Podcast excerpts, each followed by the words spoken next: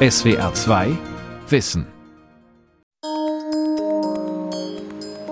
Die Bauindustrie verbraucht 40 Prozent der Energie und der Rohstoffe weltweit. Und weil die Weltbevölkerung wächst und immer höhere Ansprüche hat, hat sich der Verbrauch von Baumaterial in den letzten 100 Jahren vervierzigfacht. Gleichzeitig verschlingt die Herstellung von Beton so viel Sand, dass er vielerorts zur Neige geht. Wir müssen den inflationären Verbrauch von Beton radikal reduzieren auf das, wo es wirklich notwendig ist. Zement ist einer der größten CO2-Emissoren, wirklich eine CO2-Schleuder. Allerhöchste Zeit zu überlegen, mit welchen anderen natürlichen nachwachsenden Materialien man bauen kann für die Zukunft. Baumaterialien aus Pflanzen oder dem Wurzelwerk von Pilzen. Das wären solche möglichen Alternativen. Doch wie weit kommt man damit? Um es plakativ auszudrücken, Sie könnten Ihr Haus zurückbauen und auf den Komposthaufen in Ihren Garten werfen. Und daraus würde neues Leben entstehen. Häuser aus Lehm und Stroh. Ökologische Alternativen zu Stahl und Beton von Andreas Langen. Nachhaltige Baustoffe sind nicht nur gut fürs Klima, sie können auch eine andere Baukultur erzeugen, menschenfreundlich und nahbar. Ein supermodernes Bürohochhaus im Zentrum von Stuttgart, geschwungene graue Fassade, viel Glas. Nicht unbedingt ein Gebäude, bei dem man an Ökoarchitektur denkt. Doch hier residiert im dritten Stockwerk die Deutsche Gesellschaft für nachhaltiges Bauen e.V., Europas größtes Netzwerk für nachhaltige Architektur. Die Gesellschaft pusht Nachhaltigkeit in einer Branche, die traditionell etwa so agil ist wie ein 30-Tonner voller Kies. Geschäftsführerin Christine Lemaitre ist dennoch unverdrossen. Als wir vor zehn Jahren angefangen haben, war eine Ökobilanz etwas, da haben einen die Leute so angeguckt, so, Hä? also gerade wenn man das irgendwo in Brüssel vorgestellt hat, haben einem die Leute quasi einen Vogel gezeigt und so, ah, die deutschen Streber hier Ökobilanz von dem Gebäude. Solche Sachen sind mittlerweile angekommen. Und da muss man schon sagen, für so eine träge Branche in zehn Jahren ist es schon ein großer Innovationssprung. Dass es nicht schneller geht, hat viel mit Gewohnheiten zu tun. Die haben sich im saturierten Europa zu Mentalitäten verfestigt. Die französische Architekturprofessorin Dominique Gausin-Müller kennt das Problem. Deutschland oder Frankreich sind Betonländer und zwar seit circa ein Jahrhundert. Es ist einfach mit Beton zu bauen. Er wird aber immer knapper, weil die Ressource Sand auch immer knapper wird. Es gibt schon in manchen Ländern ganze Strände, die leer gesaugt wurden, um Bauten aus Beton zu bauen. Die Umweltbilanz von Zement, dem Bindemittel im Beton, ist desaströs. Zement wird bei fast 1500 Grad gebrannt. Das verursacht 7 Prozent des weltweiten CO2-Ausstoßes. Für Fundamente, Brücken, Tunnel und für sehr große Bauwerke ist Beton derzeit noch unersetzlich. Gerade deswegen sollte er bei anderen Bauvorhaben nicht weiter so wahllos verwendet werden wie bisher. Doch mit den Alternativen tut man sich in Deutschland schwer. Die hiesige Gründlichkeit hat sich mit der Zeit als ungeheurer Wust von Vorschriften im Baurecht abgelagert. Kaum jemand hat die Nerven, sich auf der Suche nach umweltfreundlichen Baustoffen durch dieses bürokratische Gestrüpp zu schlagen. Von dem her ist es natürlich einfach aktuell immer noch sehr stark fokussiert auf einzelne Akteure, die da auch wirklich Überzeugungstäter sind und die eben nicht quasi beim ersten Widerstand sagen, na gut, dann machen wir es halt so wie immer, sondern die sich eben dafür einsetzen. Sagt Christine Lemaitre und meint Leute wie den Vorarlberger Martin Rauch, den führenden Spezialisten für Stampflehm. In seinem Heimatort Schliens, einem Dorf bei Feldkirch, errichten Rauch und seine Leute gerade die wahrscheinlich weltgrößte Produktionsanlage für Bauteile aus gestampftem Lehm. Das Gebäude wird eine Art Showroom für nachhaltige Architektur. Der Lehm für die Wände stammt aus der Baugrube, das Holz aus regionalem Wald, die Energie aus Solarzellen und Erdwärme. Noch aber ist es bitterkalt auf der Baustelle, Anfang Dezember 2020 fegt eisiger Wind durch den riesigen Rohbau. Nicht gemütlich, aber ziemlich Corona-sicher. Wir produzieren hier vorgefertigte Stampflehmelemente. Die Halle ist 55 Meter lang und hat die ganze Länge eine Schalung. Und auf der Schalung weiter oben, da fährt dann eine Maschine auf Schienen und die füllt das äh, kontinuierlich. Dann wird das immer so 7 cm Schichten, also verdichtet. Und wenn die Schichten voll sind, dann wird die Schalung wieder entnommen. Und diese 55 Meter lange Lehmwand wird dann mit einem Diamantschneider getrennt in handliche Blöcke von so drei bis vier Tonnen. Was der Mann vom Bau halt so handlich nennt. Rauch ging immer schon eigene Wege. Er ist kein Architekt, sondern Ofenbauer und Keramiker. Als Abschlussarbeit sollte er ein Teeservice gestalten. Stattdessen machte Rauch eine Untersuchung über Lehm als Baustoff. Den verwenden Menschen zwar schon seit der Steinzeit, und im Jemen stehen elfstöckige Hochhäuser aus Lehm. Aber in Europa ist die Skepsis immer noch groß. Hält das, wenn's regnet? Vielleicht ist es da ein Glück, dass Martin Rauch im rauen Klima der Alpen zu Hause ist. Hier stellt er unter Beweis, was Lehm als Baustoff kann. Martin Rauch führt aus der großen Halle nach nebenan in den künftigen Verwaltungstrakt. An Durchgängen und Fensteröffnungen ist die enorme Wandstärke zu sehen, wie man sie sonst nur aus mittelalterlichen Burgen kennt. Das sind alles monolithisch vor Ort gestampfte Stampflehmwände, also wirklich massiv 60 Zentimeter. Die Decke, das ist so Dippelbaumdecke. Ist ein uralte Deckensystem. Quasi Balken Mann an Mann werden aneinandergereiht. Aber es ist kein verleimtes Holz, es ist einfach Naturholz. Sie sehen auch, dass Risse drin sind und so, aber das gefällt mir gut, dass das einfach auch äh, das Naturmaterial ist, so wie die Erde, ist das einfach rohes Holz.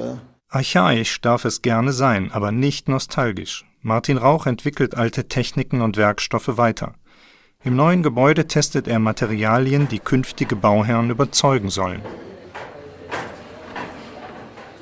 Etwa einen neuartigen Verputz, der im Kellergeschoss die Akustik verbessert, mit Hilfe von Schilffasern.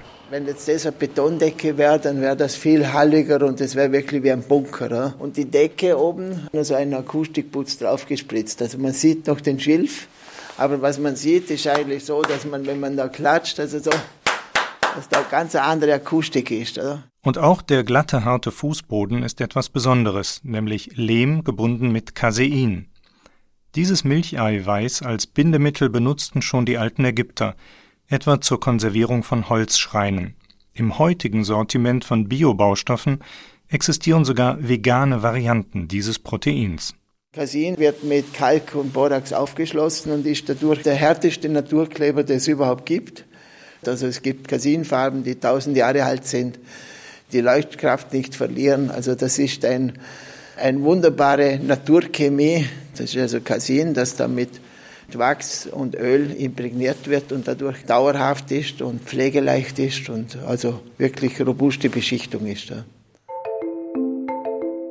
Als robust erweist sich der Baustoff auch ein kleines Stück weiter hangaufwärts. Am Ortsrand von Schliens steht seit 2008 Martin Rauchs Privathaus, natürlich aus Stampflehm. Wind und Wetter nagen an den Außenwänden, die aus der Nähe an antike römische Bauten erinnern. Ziegelbänder, die das Regenwasser ableiten, durchziehen die rauen, erdigen Flächen. Für Freunde der kercherisierten Kehrwoche ist diese Anmutung wahrscheinlich ein Graus. Doch anders als das ästhetische Erscheinungsbild ist die Umweltbilanz des Materials unstrittig. Bei Rauchs Wohnhaus wie bei seiner Produktionshalle im Tal bestehen die Wände aus dem Aushub der Baugrube. Der wird normalerweise auf Deponien entsorgt, gegen Gebühr. Stampflehmbau verwandelt diesen Abfall in eine quasi unendliche Ressource. Eigentlich ist der Lehm, den man zum Bauen verwenden kann, genau dieses Drecksmaterial, das man die Steine drinnen hat, das Sand drinnen hat, alles schon vermischt ist drinnen und den man eigentlich für nichts anderes verwenden kann. Erklärt Anna Heringer.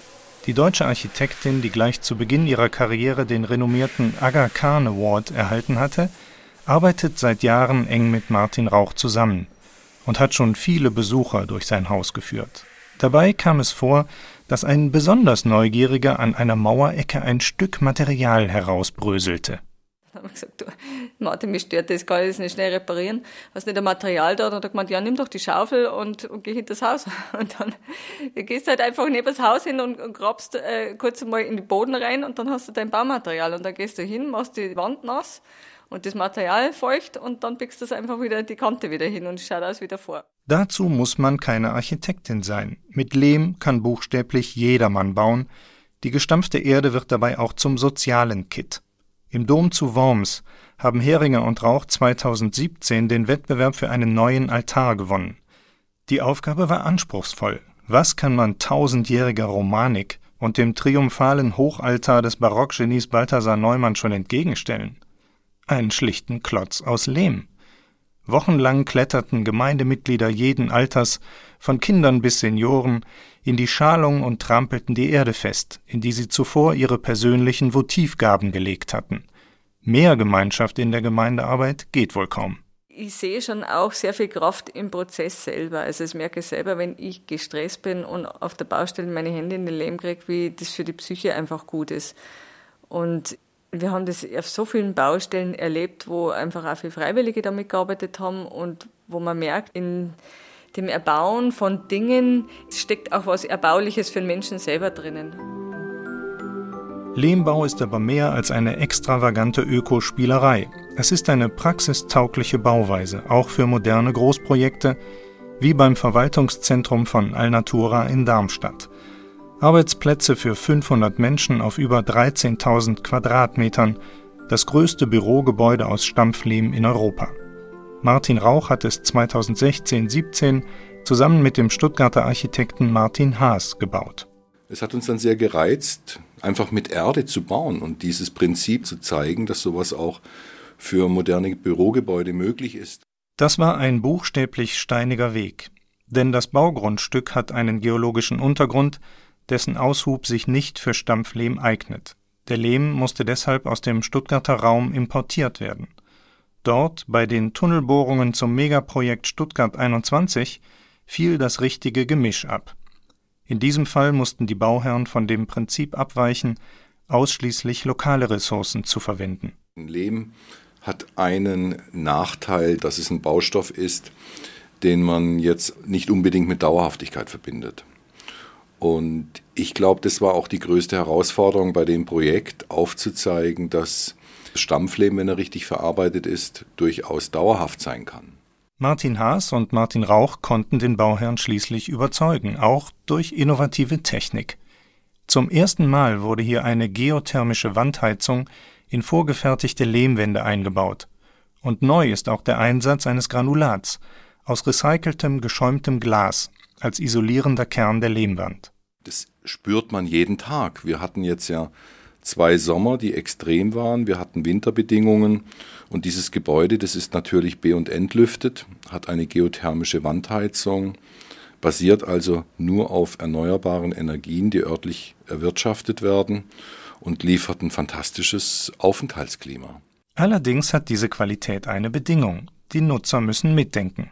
Es gibt dort keine Klimaanlage. Das ist ein Gebäude, das im Idealfall im Austausch mit der Natur steht. Und und man muss aber dann wissen, im Sommer, wann das Fenster zu schließen ist. Und deswegen ist es wichtig, dass die Nutzer von so einem Gebäude einfach nicht davon ausgehen, dass es einen Hausmeister gibt, der alles für sie regelt, sondern dass sie mit diesem Gebäude vorsichtig umgehen und damit das Gebäude ihnen auch richtig dienen kann. Lehm reguliert die Luftfeuchtigkeit wie kein Baustoff sonst. Das gab auch den Ausschlag bei einem anderen Großprojekt, für das Martin Rauch die Wände lieferte, dem Kräuterlager von Ricola, im schweizerischen Laufen, entworfen von den Star-Architekten Herzog und Dimmeron. Ein radikal monolithischer Block, über 100 Meter lang, 30 breit, 11 hoch. Holz hat man diskutiert, hat dann aber Lehm gewählt, weil sich einfach zum Lagern von Kräutern sehr gut eignet, oder durch seine Eigenschaften. Ja, es hat eine große thermische Masse, also das Gebäude bleibt kühl im Sommer und auch im Winter, oder? Auch wenn man das Gebäude nicht heizt, sind die Temperaturen sehr stabil innen. Ein gesundes Raumklima schafft man damit. Die Ärzte sprechen von guten Mikroben, oder? Dank der Oberfläche. Es hat keine Schadstoffe drin. Das ist sehr wichtig. Erklärt Stefan Marbach, Seniorpartner bei Herzog Dimmeron und verantwortlich für das Ricola-Projekt. Bei aller Überzeugung benennt Marbach aber auch einen schwierigen Aspekt. In Europa ist Stampflehmbau relativ teuer, wegen der dafür nötigen Handarbeit. Solange die ökologischen Folgekosten von Baustoffen nicht eingepreist sind, ergeht es dem Lehm wie allen Produkten, die in Konkurrenz stehen zu billiger Industrieware. Wenn man irgendwie ein konventionelles Lagergebäude aus Blech baut oder mit einer billigen Polystyroldämmung, ist das natürlich konkurrenzlos billig. Oder das kann man dann für 200 Franken den Quadratmeter bauen und bei Lehm sind es dann schon fast 1000 Franken der Quadratmeter. Nachhaltige Architektur gilt vielen als Luxus. Doch das ist ein Irrtum, wie die Strategie des französischen Bauträgers Le Trois Vosgiens zeigt. Die Aktiengesellschaft aus Saint-Dié-des-Vosges in den Vogesen, rund 100 Kilometer nordwestlich von Freiburg, bewirtschaftet einige tausend Immobilien, darunter ein erheblicher Anteil im sozialen Wohnungsbau. Euh, das Budget ist schmal. Unser Architekt muss das Maximum rausholen an Sparsamkeit beim Bauen, wohlgemerkt euh, ohne die Qualität zu schmälern, und an Komfort für die Bewohner. Sagt Generaldirektor Patrick Schmidt. Allen finanziellen Zwängen zum Trotz aber gehört Le Trois Vosgiens schon lange zur Avantgarde der nachhaltigen Architektur. Vor 20 Jahren haben wir erstmals Gebäude aus Holz und biologischen Baustoffen errichtet. Damals ein Experiment. Seitdem sammeln wir Erfahrung und wir haben heute den praktischen Beweis, dass es geht. Für uns ist das eine Strategie. Der Clou ist die Isolation aus Stroh, kombiniert mit Holzbau und dem energetischen Standard des Passivhauses zu besichtigen an einem Komplex von Sozialwohnungen im Stadtzentrum von Saint-Dié. In der Rue Jules Ferry Nummer 1 stehen zwei moderne Riegel, drei und sieben Stockwerke hoch. Glasfronten und Balkone ausgerichtet nach Süden, die westliche Wetterseite verkleidet mit Dachziegeln aus gebranntem Ton. Das ist nachhaltig par excellence. Holz, Stroh und etwas gebrannter Ton für die Fassade. Natürlich, haltbar, euh, wartungsfrei. Erklärt Vincent Chevalier, technischer Direktor von Le Trois Vosgiens, und führt ins Untergeschoss des siebenstöckigen Gebäudes. Dick isolierte Leitungen durchziehen den Raum und leise rauscht die Klimatechnik. Donc on est euh, Euh, das Wichtigste ist die Holzstruktur des Hauses und seine Isolation aus Stroh. Die Bauteile werden vorgefertigt angeliefert. Auf der Baustelle muss man sie bloß noch zusammensetzen. Das geht sehr rasch. Als wir das 2013 sieben Etagen hochgebaut haben, war es eine Weltpremiere. Die Holzteile kamen aus Österreich. Heute gibt es passende Betriebe auch in Frankreich. Und die Montage, wie gesagt, geht sehr einfach. Euh, Chevalier deutet auf einen massiven Holzrahmen, der in einer Ecke steht, daneben ein Ballenabfallprodukt der Landwirtschaft, Weizenstroh. In die Holzrahmen draußen an der Fassade passen fünf dieser klassischen Strohballen. Reinpressen, Schnüre rausziehen, sodass sich das Stroh ausdehnt. Fertig ist das ideale Isolationselement. Die Dicke dieser Ballen, 30 cm, ist genau richtig für das raue Vogesenklima hier in Saint-Dié.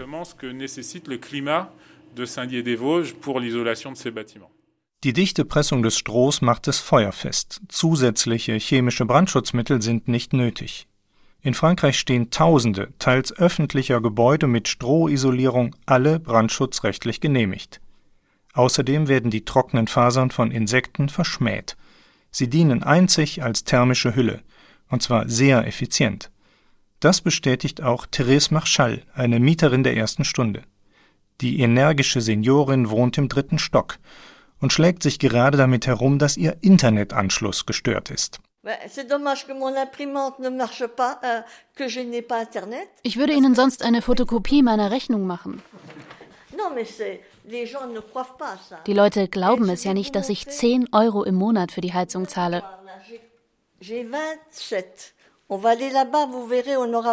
Schauen Sie, 27 Grad. Ich hab's warm hier.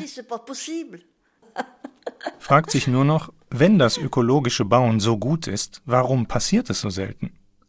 Der Architekt Antoine Pagnou, verantwortlich für die Holz-Strohbauten von Le Toit Vosgien, versucht eine Antwort. L'objectif, c'est pas d'utiliser du biosourcé pour le plaisir de le faire. Nachhaltige Baustoffe sind kein Selbstzweck. Es geht um gute ökologische Wohnqualität. Euh, comment être écologique. Ça demande de travailler différemment. Dafür muss man anders arbeiten. Es zwingt zur Arbeit im Team, zu mehr Diskussion, mehr Austausch. Ça répondra peut-être aussi à la question de pourquoi euh, il y a aussi peu d'autres exemples. Ich glaube, man muss es einfach anders machen wollen. Il faut vouloir faire différemment anders machen wollen. Das könnte auch das Motto von Professor Dirk Hebel sein. Der Architekt forscht am Karlsruher Institut für Technologie über neue biogene Baustoffe. In seinem Fokus Pilze.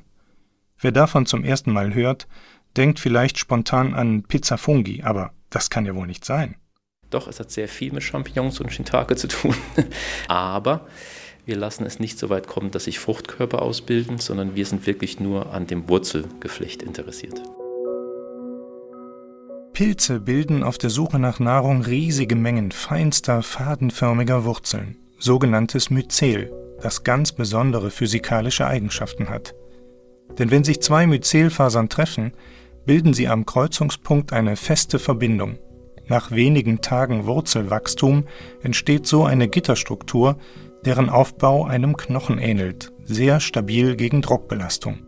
Als wir angefangen haben, vor ungefähr drei, vier Jahren damit zu arbeiten, hatten wir Druckfestigkeiten, die weit unter einem normalen Ziegelstein, den wir alle kennen, lagen.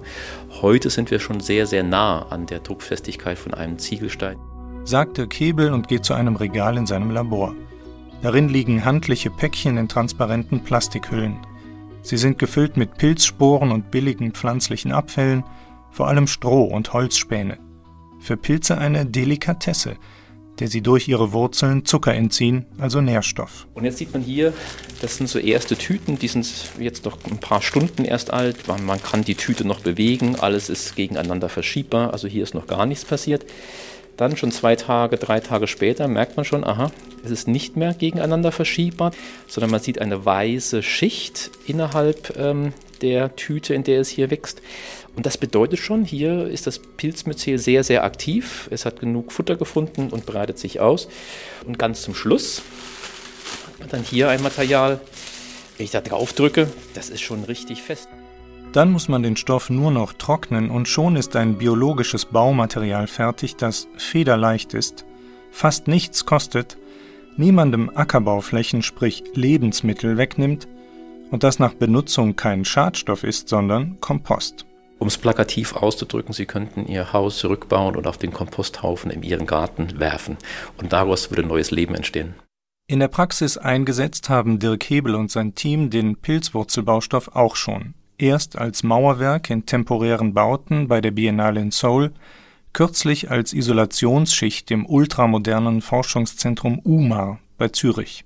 Auch haben wir es in Batam in der Nähe von Singapur in einem dreigeschossigen Gebäude eingesetzt, in Verbindung mit Bambusfasern, die wir auch in unserem Labor untersuchen, um dort zu zeigen, dass man sehr zugfähige Materialien wie Bambusfasern mit sehr druckfähigen Materialien wie dem Bambus schön kombinieren kann, ähnlich wie ein Stahl in einem Betonsystem äh, funktioniert. Bambus ist die am schnellsten wachsende Pflanze der Welt. In einem halben Jahr können seine Sprossen 20 bis 30 Meter Höhe erreichen. Und weil Bambus kein Baum ist, sondern ein Gras, legt er sich bei Wind flach. Danach ziehen ihn seine Fasern wieder hoch, die von der Wurzel bis zur Spitze reichen. Diese Eigenschaften können wir nutzen, indem wir die Fasern als Bündeln extrahieren und miteinander verbinden. Das machen wir zum Beispiel hier am KIT mit natürlichen Harzen und dadurch neue Werkstoffe bauen können, die einem Stahlstab entsprechen. Das heißt, die Kombination zwischen druckfähigen und zugfähigen Material funktioniert auch eins zu eins auf der biologischen Ebene. Bambus ist da, wo er wächst, ein nachhaltiger Baustoff, der die lokale Wirtschaft stärkt und immer mehr eingesetzt wird. In Indonesien steht seit 2017 eine 30 Meter lange Bambusbrücke, die bis zu zwei Tonnen schwere Fahrzeuge trägt. Im selben Jahr wurde in Thailand eine erdbebensichere Schulhalle von fast 800 Quadratmeter Nutzfläche eingeweiht, komplett aus Bambus. Und der deutsch-kolumbianische Architekt Andres Beppler berichtet über Südamerika. Mittlerweile ist es so, dass in diesem ganzen Gebiet Ecuador, auch nach Uruguay hin, Brasilien, bis nach Bolivien und Venezuela viel mit Bambus versucht und gebaut wird. Er selbst hat in Kolumbien einen Schulcampus entworfen, der immer weiter wächst, auf zuletzt acht Bambusgebäude.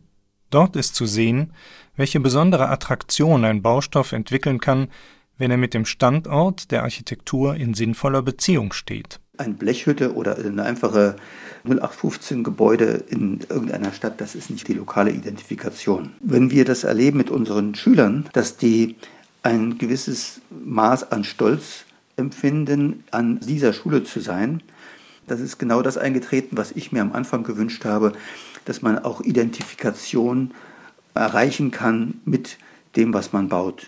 Identifikation und gesundes Raumklima, das liefern natürliche Baustoffe frei Haus. Aber gesellschaftlich ist die Gemütlichkeit rasch vorbei, wenn es um nachhaltiges Bauen geht. Denn Lehm, Pilz und Holz stellen die Systemfrage. Wie kann es sein, dass Klimakiller billiger sind als Umweltfreundlichkeit? Warum bauen wir Häuser, die nach wenigen Jahrzehnten runtergerockter Sondermüll sind? Warum vergeuden wir Beton, als wäre er Hackfleisch vom Discounter? Billig, passt überall rein, daher sehr beliebt. Aber eigentlich vergiftet von ökologischen Kollateralschäden, die als Klimabumerang zurückkommen. Die Protagonisten der nachhaltigen Architektur sehen ihre Arbeit jedenfalls als eine Art kategorischen Imperativ aus der Baugrube. Das muss man sich immer im Hinterkopf haben, wenn man baut. Wenn jetzt sieben Milliarden Menschen das genauso, diese Entscheidungen genauso treffen würden, wie würde unsere Welt ausschauen? Ist sie gerecht? Ist die soziale Spanne oder Kluft noch stärker? Wie schaut der Planet aus? Ist er gesund für die nächsten Generationen? Als sinnstiftende Architektur, die auch gut ausschaut, das ist eigentlich da, wo wir hin müssen. Dass ein Gebäude auch wirklich nicht nur in den Proportionen harmonisch sein muss, sondern auch harmonisch in der Beziehung zur Natur und der Gesellschaft natürlich. SWR 2 Wissen. Häuser aus Lehm und Stroh. Autor und Sprecher Andreas Langen. Redaktion Gabor Pahl. Regie Günther Maurer. Ein Beitrag aus dem Jahr 2021. SWR 2 Wissen. Manuskripte und weiterführende Informationen zu unserem Podcast und den einzelnen Folgen gibt es unter swr2wissen.de.